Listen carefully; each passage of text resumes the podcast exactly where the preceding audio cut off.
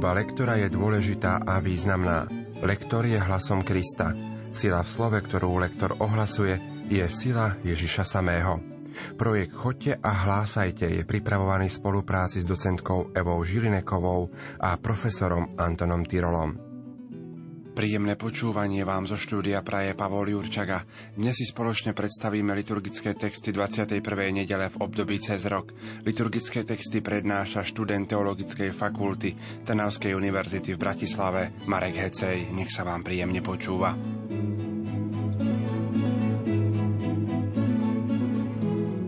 Prvé čítanie dnešnej nedele je vybraté z poslednej knihy Izajášovho proroctva. Prorok nej vykresluje perspektívu ľudí do ďalekej budúcnosti.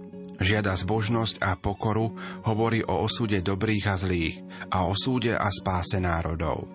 Pozoruhodné na tomto úryvku je to, že prorok hovorí o všetkých národoch. Prídem zhromaždiť všetky národy a jazyky. Niektoré z tedajších národov sú aj vymenované. Prorok dokonca hovorí aj to, že aj z týchto nežidovských národov si pán vyberie kňazov a levitov, čo je prekvapujúce nové. Tak naznačuje, že aj kňazský rod Lévy bude nejakým spôsobom otvorený, čo nás dnešných kresťanov naplňa vďačnosťou a otvorenosťou voči všetkým ľuďom. Církev túto otvorenosť veľmi zreteľne a cieľavedome uskutočňuje.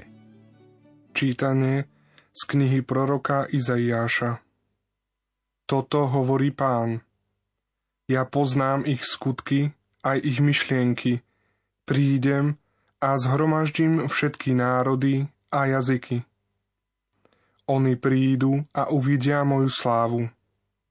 Dám im znamenie a niektorých z tých, čo sa zachránili, pošlem k národom Taršiša, Pútu, Lúdu, Mošocha, Arošu, Tubala a Javana na ďaleké ostrovy k tým, ktorí o mne nepočuli a nevideli moju slávu a budú ohlasovať moju slávu národom.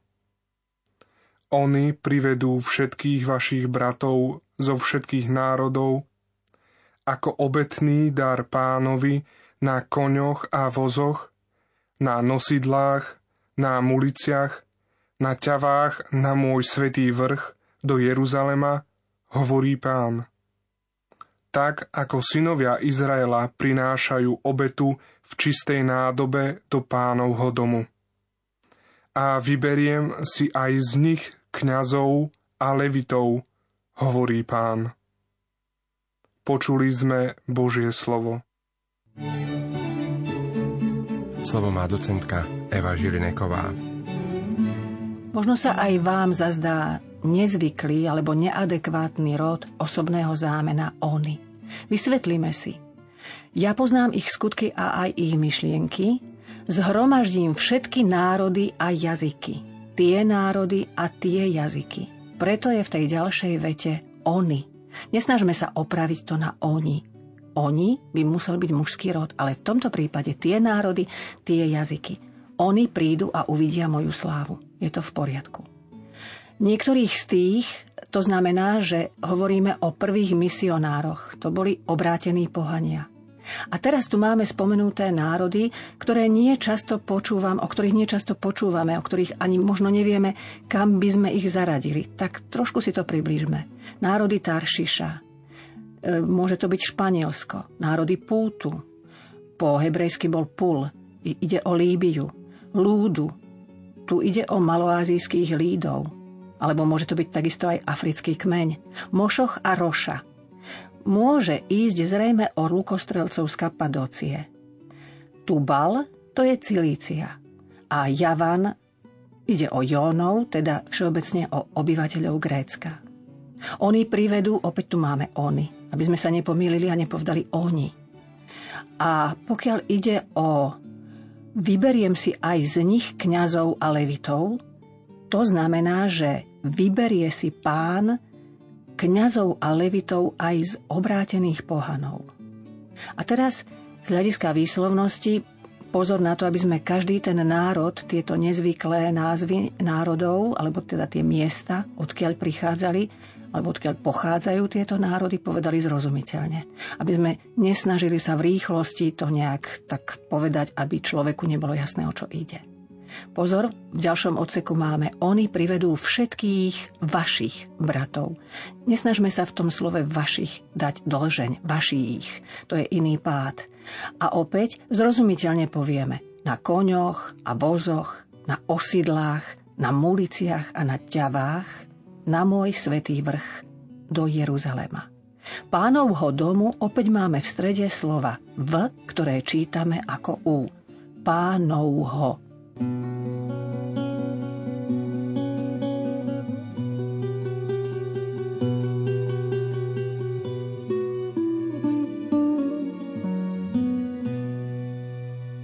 Najkračší žalm v celom písme sa so svojím univerzalistickým obsahom nemohol neobjaviť za touto univerzalistickou lekciou. Autor v ňom oslavuje všetky národy, všetkých ľudí, aby oslavovali Božie milosrdenstvo a pánovú pravdu, ktorá trvá na veky. Chodte do celého sveta a hlásajte evanielium. Chválte pána všetky národy. Oslavujte ho všetci ľudia lebo je veľké jeho milosrdenstvo voči nám a pravda pánova trvá na veky. Úryvok z listu Hebrejom je vybratý z predposlednej kapitoly tohto listu. Jeho hlavnou témou je Ježišovo kňastvo a prostredníctvo Novej zmluvy. Autor v záverečných častiach listu podáva niektoré vzory viery a pozbudzuje veriacich k nasledovaniu v otvorenosti na pánovo vedenie. Tu sme už pri konkrétnom obsahu dnešnej lekcie. Príjmať životné ťažkosti ako pánovú výchovu, pretože táto prináša pokoj a spravodlivosť. Autor nás teda pozýva kráčať priamo a s cieľavedovým odhodlaním v ústrety pánovi, ktorý je našim vzorom. Čítanie z listu Hebrejom Bratia, zabudli ste na povzbudenie, ktoré sa vám prihovára ako synom. Syn môj, Nepohrdaj pánovou výchovou, ani neklesaj, keď ťa on karhá. Lebo koho pán miluje, toho trestce. A šľahá každého, koho príjima za syna.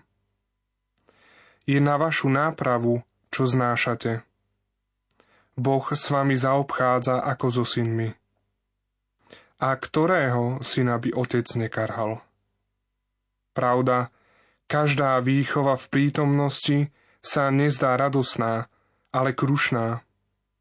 Neskôr však prináša upokojujúce ovocie spravodlivosti tým, ktorých ona vycvičila.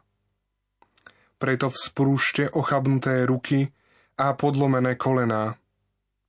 A vaše nohy nech kráčajú rovno, aby sa to, čo je chromé, nevyklbilo, ale skôr, aby sa uzdravilo. Počuli sme Božie slovo. Slovo má docentka Eva Žilineková. Tento úryvok je skutočným povzbudením a keďže na začiatku máme napísané zabudli ste na povzbudenie, tak ho príjmeme aj my sami, my, ktorí toto čítanie budeme interpretovať. Veľmi často na to zabúdame ale má to obrovskú pravdu a oveľa ľahšie sa nám bude znášať všetko príkorie, ktoré dennodenne musíme niesť. Pozor na otázku, a ktorého syna by otec nekarhal. Aby sme nešli otáznikom na konci slova nekarhal, to nemá logiku. Máme tu opytovacie zámeno, preto je potrebné povedať, a ktorého syna by otec nekarhal.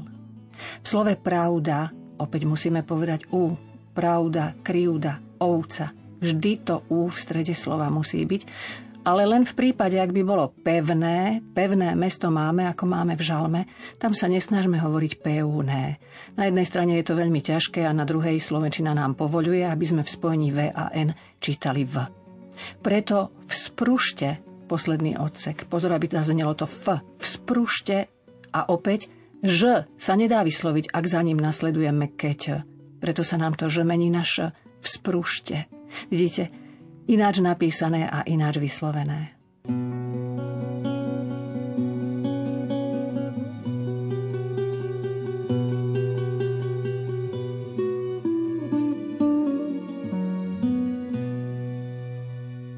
Aj v tomto evanieliu, podobne ako v prvom čítaní, sa objavuje téma univerzalizmu.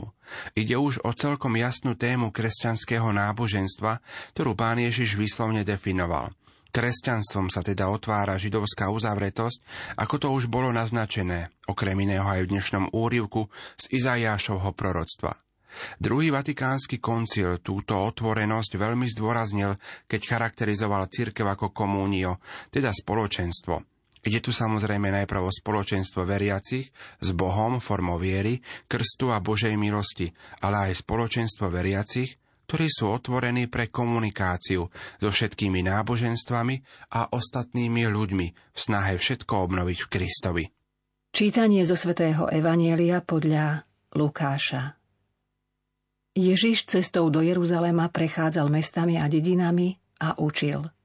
Kto si sa ho spýtal, pane, je málo tých, čo budú spasení? On im povedal, usilujte sa vojsť tesnou bránou, lebo hovorím vám, mnohí sa budú pokúšať vojsť a nebudú môcť. Keď hospodár vstane a zatvorí dvere a vy zostanete vonku, začnete klopať na dvere a volať Pane, otvor nám. A on vám povie, ja neviem, odkiaľ ste. Vtedy začnete hovoriť, jedli sme s tebou a pili, na našich uliciach si učil. Ale on vám povie, ja neviem, odkiaľ ste, odíďte odo mňa všetci, čo pášete neprávosť.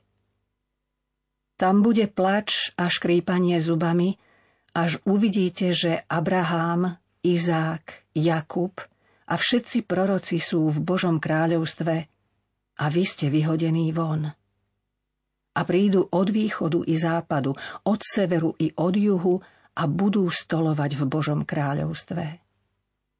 A tak sú poslední, ktorí budú prvými, a sú prví, ktorí budú poslednými. Počuli sme slovo pánovo.